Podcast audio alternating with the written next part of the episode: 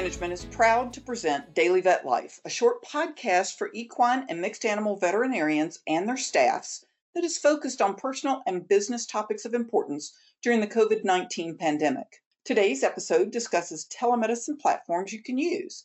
Our guest is Mike Pownall, DVM, MBA, a Canadian based veterinarian and a partner in Oculus Insights. Daily Vet Life is brought to you by Covetrus. Covetrus is a global animal health company dedicated to empowering veterinary practices.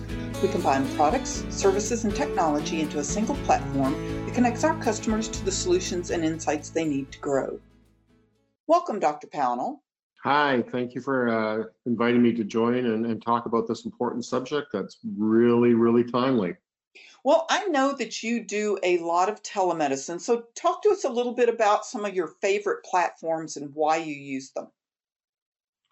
Yeah, so there's a there's a plethora of apps that are you know for um, veterinary telemedicine, and I think for equine mixed animal practitioners, we got to be you know really assess them to see if they're right for us. A lot of them are platforms that employ veterinarians that uh, small animal focus primarily, where you know a pet owner can call out of hours and just sort of get a sense: do I need to see a vet or not? And they can give some very basic advice. And I don't think we need that for a lot of the cases. If we're handling our own emergencies or client communication, I think you know if you have a vet on call at night or even during the day that to talk to these clients, um, you know, if you listen to the previous episode talking about when to use uh, telemedicine I think it's, you know, if somebody has a cell phone and that cell phone has a camera and a video camera, that's our basic. And, you know, if you happen to have an iPhone of some type and your client has an iPhone, well, you can use FaceTime and you could be talking face to face.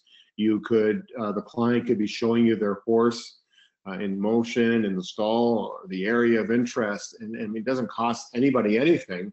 Now, if, you know, if you're they have an Android or you have an Android and you know you're worried about compatibility, well, there are other platforms like Skype, uh, WhatsApp, other ones that you know offer um, either free or very reasonably priced um, uh, of uh, videos or, or, photo access.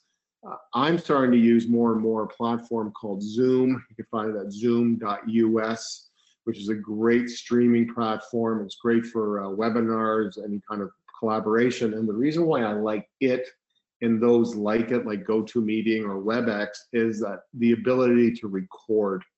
And I think, um, you know, we'll be talking about that, but I think having uh, uh, something that you can track what you've done and said uh, is really vital, you know, because if you have it on video, you know, if you don't have a copy of it, the client will may have a copy of it, and you know, this is becomes part of your medical record.